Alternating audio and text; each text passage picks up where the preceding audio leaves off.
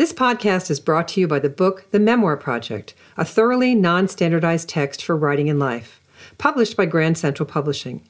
Recently updated and reissued in a new edition, it will teach you everything you need to know to write memoir. For more information, see the show notes or purchase wherever books are sold. Welcome to QWERTY, the podcast for writers on how to live the writing life. I'm Marion Roach Smith. Each episode, I talk to writers from all genres to discover what makes a good read. And along the way, we discuss their writing process, discover their tips, and talk about what matters most to writers. So step away from the computer or typewriter for a bit and join us.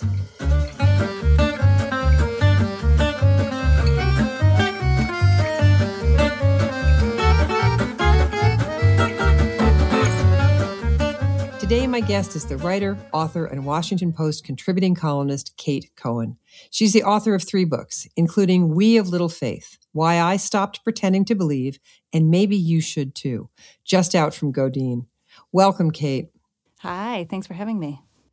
Well, it's a joy to have you here. And I've been reading you for a long time, starting about 20 years ago, maybe, when you mm. published a book titled A Walk Down the Aisle Notes on a Modern Wedding, which I read and loved particularly because it addressed many of the questions and real discomfort I had when I married, but never brought up to anyone. I mean, mm-hmm. I refused an engagement ring, and in that refusal came in touch with a lot of my negative feelings about the prescribed rituals of marriage. And yet, I walked down the aisle. Yeah, so many people. So, do. your book made me feel the benefit produced from inquiring into something we otherwise take for granted. And I realized that while that's really early Kate Cohen, it's kind of your voice. You say, question what you think. You say, do you actually know what you believe hmm. about that? Right. So let's jump in and talk about voice, right? Yeah. What what can you tell the writers listening who are struggling to find theirs about developing your own?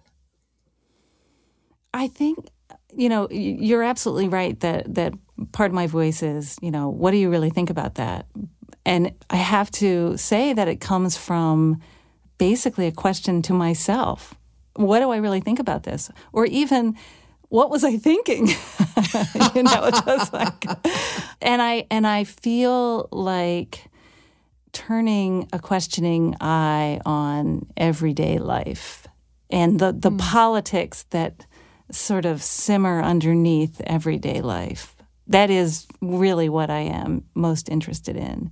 And so a lot of my long term projects, but also just my one off uh, Washington Post columns, come from that kind of wait, why did this make me feel so angry?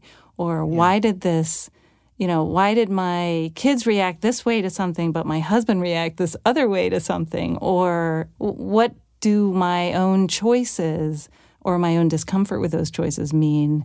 You know, if I take a step back and I look at them in context. So that is definitely where my thinking comes from, I guess. Mm-hmm. And in terms of my voice, I don't know. I like to think that I'm a, a sort of friend you're willing to go on that questioning journey with. You know, I have authority, but I try to approach the reader like of course the reader is interested in self-examination or of course the reader is interested in US politics and how that, you know, might affect a family in mm-hmm. in Missouri or something like that. You know, like that we are peers and that naturally everyone is living a thinking life or wants to be and I can sort of be a, a help toward that you know so i definitely i try to go at, at it with a certain attitude toward the reader i guess yeah um, it shows it kind of feels like i'm we've linked arms and you've said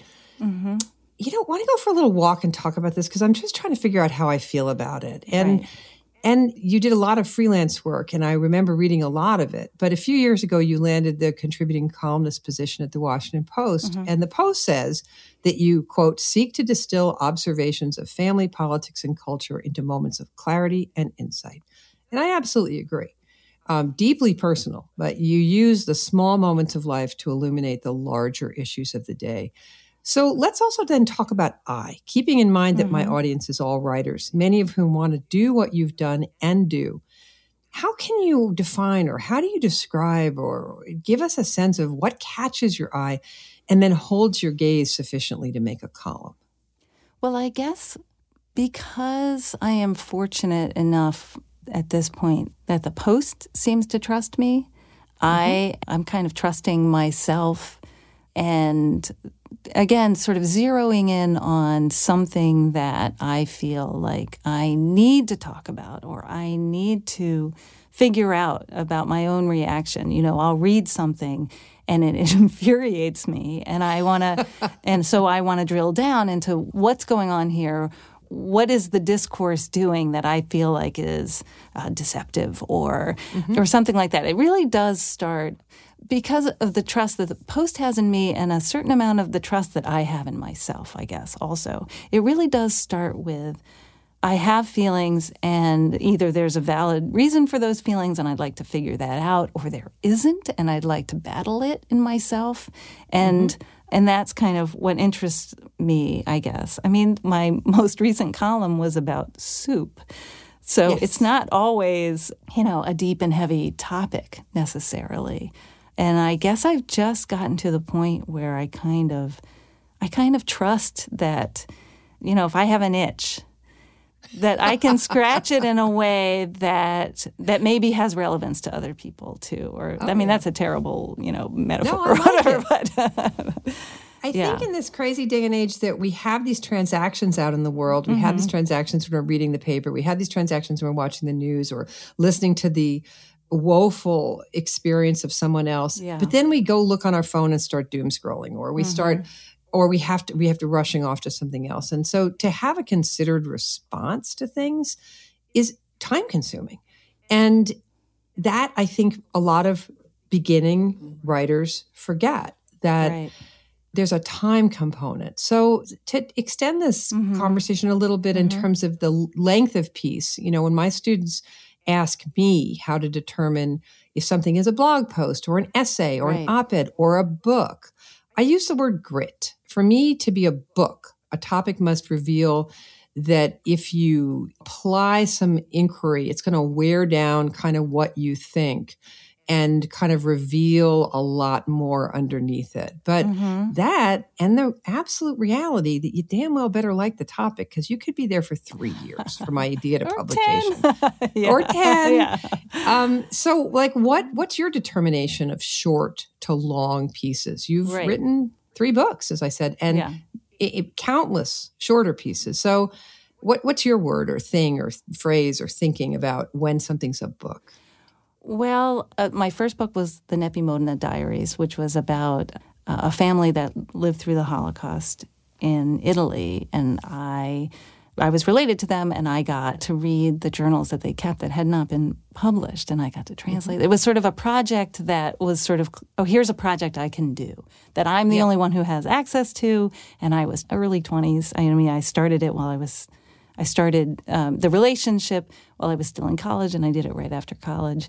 So I didn't ever think of it as potentially a small thing because I was always going to use their journals, and it was always going to be kind of a uh, investigation that dealt with each family member in turn, and then myself. And now I will say with the Post, they expect an 800 word column. So yep. probably by this point, that's kind of how I think. You know, I think in terms of how much can happen in 800 words. And, you know, that's interesting because it really varies. You know, one thing can happen with not a lot of explanation, but a lot of voice and jokes, really, frankly. Mm-hmm. Or several things can happen, you know, and it, you're doing a, a, tight job of explaining a whole contextual situation, and then you have your take at the end. So it definitely, 800 words can be loose and playful, and it can also be very kind of directed and uh, sort of informative. Um, mm-hmm. So in a way, because the the number of words is mostly predetermined, although I'm sure you will note I had one very large piece recently um, that that which they they sort of intended for me to do a long long piece about uh, atheism to go with the, yep. the book. But because the the length is already determined, the difference for each piece is more kind of how much do I want to sort of pack in? How much work do I want to make the reader do on this one? How much am I just in it for the fun and one memorable idea? Mm-hmm. And sometimes that just happens as I write, you know, where it becomes clear that to a really good job of setting the scene, I'm 600 words in, you know, before before I really get to sort of put my take on it or something. Or yeah. you know what I mean? So Yeah, I do. In terms of what makes a book, I mean, I, I guess with the most recent book with We of Little Faith, I did do short pieces about mm-hmm. it and came to feel after I recognized how many different facets there were to what I wanted to talk about that you know all these facets could be brought together in one in one book. Mm-hmm. I'm very conscious of not taking up people's time. Yeah. I'm really huh. very conscious of that as a writer and I'm irritated with it as a reader sometimes. Yes, me too. you know, I I wanted I, I want to be entertaining, honestly. I want to be consistently entertaining and I I feel like you know, occasionally my editor would bridle at that word and I feel like that word encompasses making jokes, uh, but also you know, writing ideas that people haven't thought about, you know. So it encompasses a lot. It's not, sure. you know, it's not necessarily just a frivolous thing, but I deeply feel that my job as a writer is to entertain the reader. It's such good advice. yeah. So, you know, when I had my sort of pre readers for this book, the one thing I insisted upon was if your mind is wandering, if you feel bored, if you feel like you've read this before, anything like that, you know, please please make up your own little marginal note you know i'm bored now ibn or whatever it is i don't care. I just uh, you're not going to hurt my well you will hurt my feelings. You will definitely hurt my feelings but i'll be grateful for it. Yeah you that's know? very funny. That word entertain really does annoy journalism editors. It's very interesting. Yeah. I use it all the time. I always tell people don't be afraid to entertain. Right. And this book is very entertaining. Yes, and I will just have to stand up for my for my Washington Post editor. I don't think it bothers her at all. It was my book editor who was concerned that I I'm doing a serious thing. I'm doing an important thing. And I was glad to a certain extent that he always tried to impress upon me that I was saying something that was important. But you know, I had to push back and say, well, you can say important things and also write a delicious sentence. You can. Mm-hmm. Thank goodness. Mm-hmm. Yeah. It, it is entertaining. That your new book is We of Little Faith Why I Stopped Pretending to Believe, and Maybe You Should Too. And as I said, it's just out from Godine. And in it, you use memoir, reporting, that voice of yours mm-hmm. to get in our heads, and on how, as you write, quote, we won't know the truth until we tell the truth. Because mm-hmm. this book is not only about your atheism, though it includes that, but it extends to the argument that this country, in particular, needs Americans who demand, as atheists do, that truth claims be tethered to mm-hmm. fact. Wow, wow, wow, wow, wow. So talk to me about that moment or months or agonizing year or yeah. whatever over which that idea developed. I mean, that your own evolution to atheism allowed you to reflect deeply enough to connect to our democracy and its needs to go forward.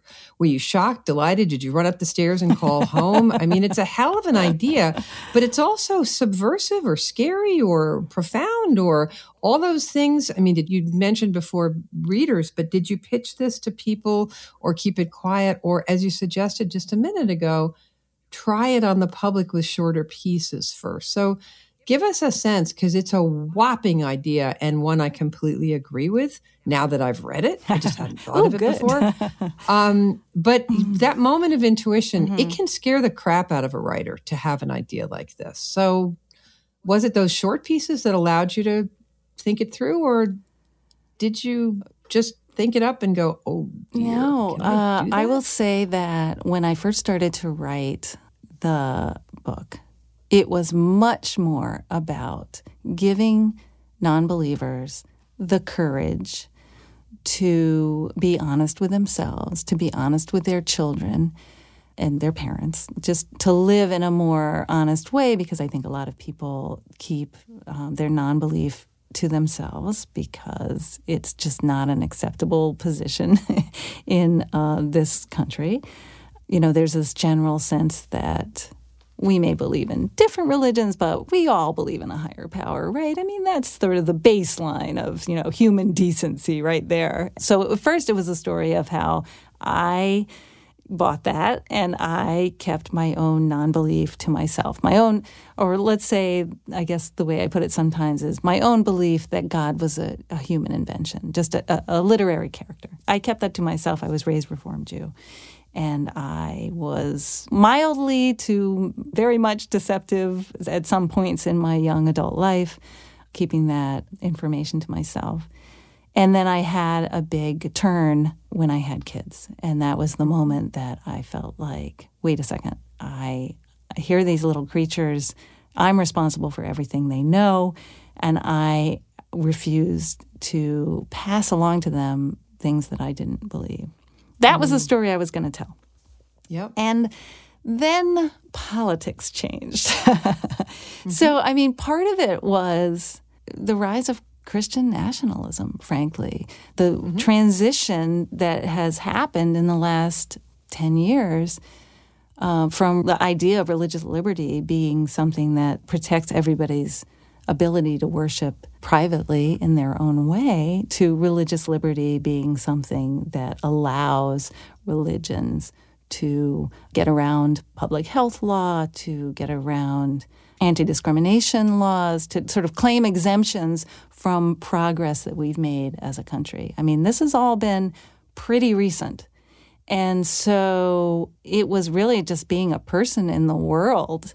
And I suppose somewhat feeling a responsibility and widening my lens a little bit as a Washington Post columnist mm-hmm. that changed my focus or convinced me that yes, there's personal rewards for honesty, mm-hmm. but there are political urgencies as well. I mean, frankly, it wasn't so urgent when I started writing this many yes. years ago, and it has become much more urgent.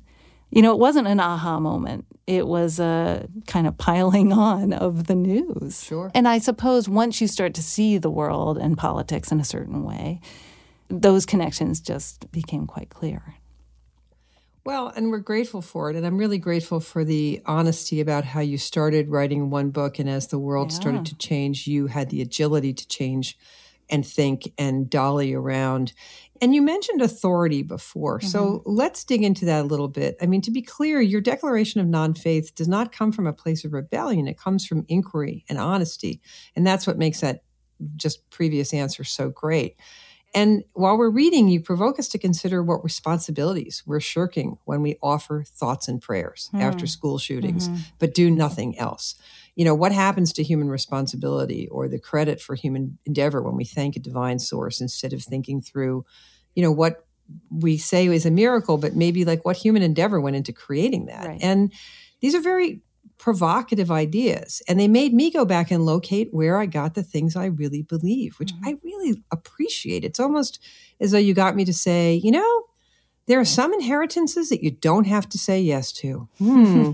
so, you yeah. know, that's authority. You need authority to provoke. And it's kind of a chicken and egg with voice, I think. We talked about voice, but one begets the other, but I'm not sure in which order. Yeah. Because you just talked about sort of stepping into that authority as the world changed. So, what do you think? Authority, voice, do you have to have authority to have a voice, or do you have to have a voice to have authority, or is authority like a completely evolving thing? Or, you know, you mentioned authority. What, what do you think it is?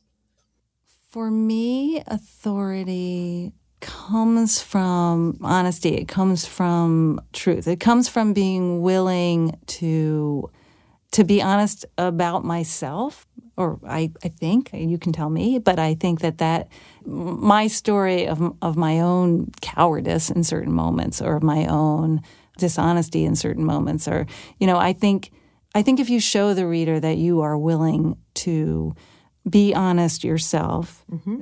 that goes a long way. You know, I think yes. in terms of building trust, I'm not sure yes. about authority, mm-hmm. but in terms of building trust. And I, mm-hmm. you know, I'm a real stickler in a way that I kind of think everybody should be, but I don't really feel like it's true. But I'm a real stickler for if I assert something, I should be able to back that up with data. So um, we were having data training as columnists at the Post sometimes, and I'm looking around these Zooms thinking, doesn't everybody do this? I mean, what, you know? and maybe they do, and it's just one of those things that they have to sort of say that they're doing. But I don't know. I, I remember once I wrote a piece about the Sports Illustrated swimsuit issue. Mm-hmm. And it was a fun piece. I had a blast with it. But there was a part where I said something that implied that the readership of the Sports Illustrated swimsuit issue was majority male, right? Mm-hmm.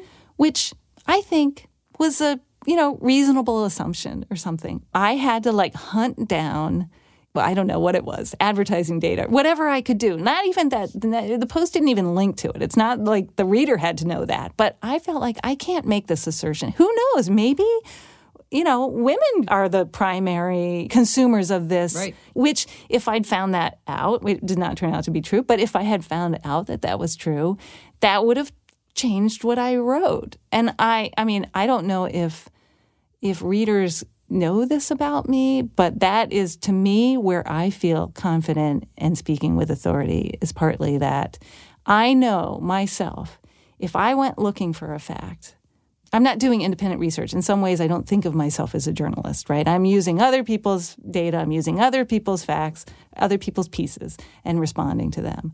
But if I if I can't back up what I'm saying, or if I go looking for a fact to back up what I'm saying, and it turns out that it's not true, I'm going to change what I say. It's going to affect me. It's going to change. You know, I think that my willingness to learn and grow and change and think is apparent on the page, maybe. Yep. And I think that is sort of paradoxically because, of course, we sometimes think of authorities uh, or experts or anything like that as people who, you know, know a certain set of facts and that's what they're going to give you. And I mm-hmm. feel like my authority maybe comes from more my willingness to sort of learn and express the truth as I find it and mm-hmm. not so much as I want to it to be. Um, I don't know. So I don't know if that answers your question, but I, I that's a little bit about my process and sort of what I find really, really important. Well, it does answer the question, and the best example I can think of in terms of somebody mining your authority is your recent wonderful column about the very best thing on TikTok. And I agree with you that Denise, Heaven's Receptionist, yes. is the very best thing on that platform, which is very funny since you don't believe in the afterlife, yeah. but you do wholeheartedly believe in Denise. Believe in Denise. So there is a perfect example of somebody might say, Well, I don't understand. I mean, she doesn't believe in the afterlife. So why is right. she writing about Denise, the Heaven's Receptionist? Because it allows us to see how you limn these beliefs and how you are able to utilize what millions of people have seen and taken comfort from and sent her requests for communications mm-hmm. with people mm-hmm. who are in heaven. And you didn't find that daunting. You found it a portal. And I think that is authority. I think it's mm. not being dogmatic. Your right. your voice and your authority seems to be the absence of dogma and the total presence of inquiry and delight and entertainment and information and provocation. So I, I'm going to put a link in the transcript to the Denise column because I read that one and I was so grateful to you because you explained why I go and seek her out every day. yeah, exactly. And that, you know, to go back to what we were talking about before, I wrote that because I loved it. And I just yeah. was like, why do I love this so much? You know, right. I mean, her talents, it's Taryn Delanie Smith, I think is her name. Mm-hmm. Uh, her talents are obvious. But there is something curious about why I love so much this thing about heaven. so, so yes, I think maybe my authority comes in a way because yeah, you can trust me not to dig my heels in. You yep. can trust me not to dig my heels in. And I think that especially these days when we're looking at a certain authority figures that we're accustomed to, uh, the typical sort of white male boomer who is now feeling shoved to the side or something. I mean, I think mm-hmm. The ones who aren't being shoved to the side are the ones who are willing to think new thoughts and move and bend and respond to things that have changed in the world. And so I think I don't know if there's a gender element that's been created over the, the years, but I do think there is something about a certain kind of authority that has a more female tinge to me. Mm-hmm. Well, we're getting a lot more diversity yeah. in, the, in the voice, and I think that's yeah. really important. And we're getting yeah. a lot more experience with mm-hmm. diverse voices. So I think that that if I again if I could point to the best way I can show your authority, it's the Denise mm-hmm. column. It's it's a walloping one. I just loved it. of course, uh, we have to discuss negative feedback. Oh. I mean, the haters. You you have to expect them in this instant access time. And a lot of my writers that I work with say, "Oh, I don't want to put my stuff out there because of you know it just takes one comment and it just sends mm-hmm. me reeling." So, talk about haters if you would, please. um, well First of all, I do not read the comments on my columns. Good. I, I made that rule and I stick with it. And my husband reads them. My agent reads them sometimes, and sometimes they'll try to tell me things. I'm like, you know what? I really, really, really, really don't want to know. So that takes care of a lot. The people who write to me, who find me, tend to be I mean, 95% is positive. I get some people who offer to pray for me or worried for my soul, but mm-hmm. that's fine. And I was also, I was raised Jewish, so I'm used to that. Mm-hmm. And so, yeah, I really haven't dealt with that as much as you would think for somebody who's out there saying, you know, people who don't believe in God should be honest about it, who's out there about the fact that you know, she thinks that God is a human invention. I don't really get that much. I mean, partly that's because I'm not on social media enough, probably. Uh, I remember there was a one feminism thing I wrote about that I was critiqued from the not from the left exactly, but it was um, from the African American perspective on something that I'd written about name changes, which mm-hmm. I I was interested in. And I was sort of upset that it was on Twitter and it was in this kind of context where there was no way to have a conversation. I wanted that perspective. I wanted to learn from that perspective, but that wasn't the that wasn't the right platform for that. Mm-hmm. Just so the way it works is like people start to pile on and then if even if you respond to the original issue, it doesn't do anything.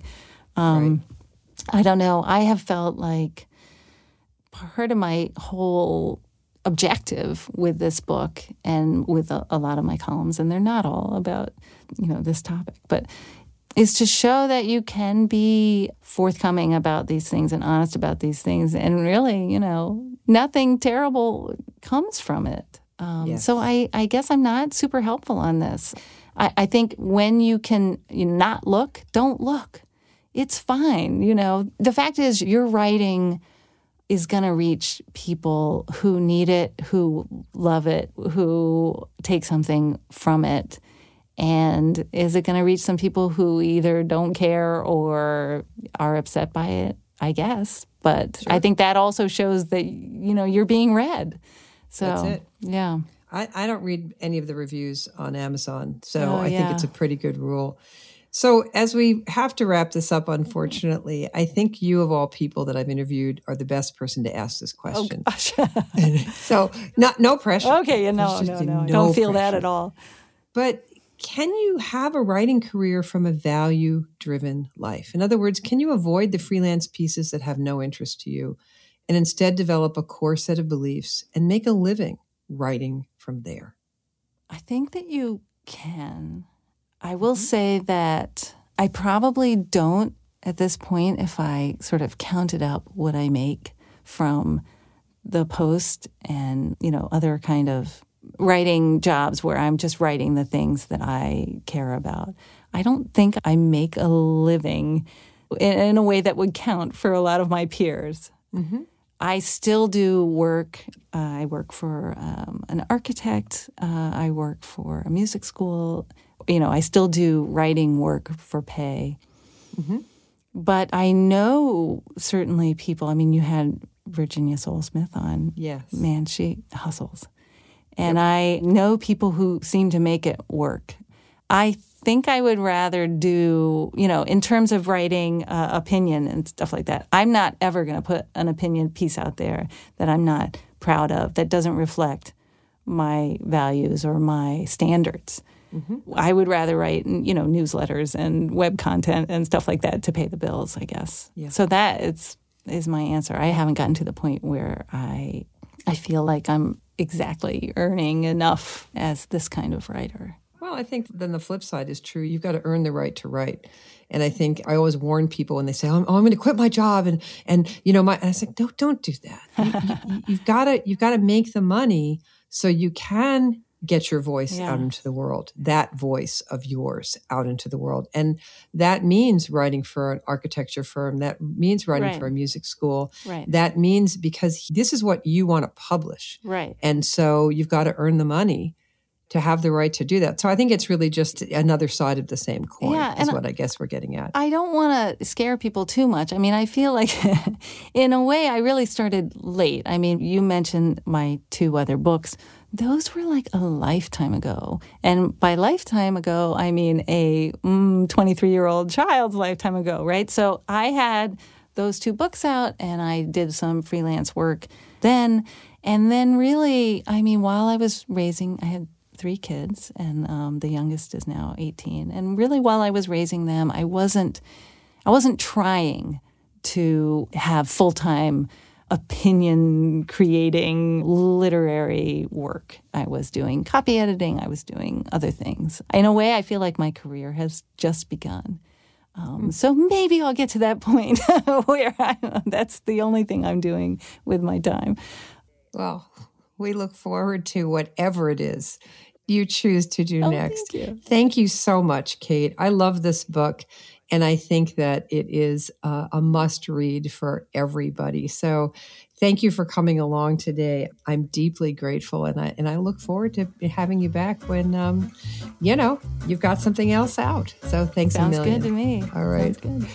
The writer is Kate Cohen. Follow her columns at the Washington Post and see more on her at katecohen.net.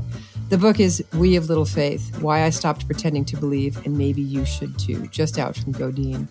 I'm Marion Roach Smith, and you've been listening to QWERTY. QWERTY is produced by Over It Studios in Albany, New York. Reach them at overitstudios.com. Our producer is Jacqueline Mignot. Our assistant is Lorna Bailey. Want more on the art and work of writing? Visit marionroach.com, the home of the Memoir Project, where writers get their needs met through online classes on how to write memoir. And thanks for listening. Don't forget to follow QWERTY wherever you get your podcasts and listen to it wherever you go. And if you like what you hear, please leave us a review. It helps others to find their way to their writing lives.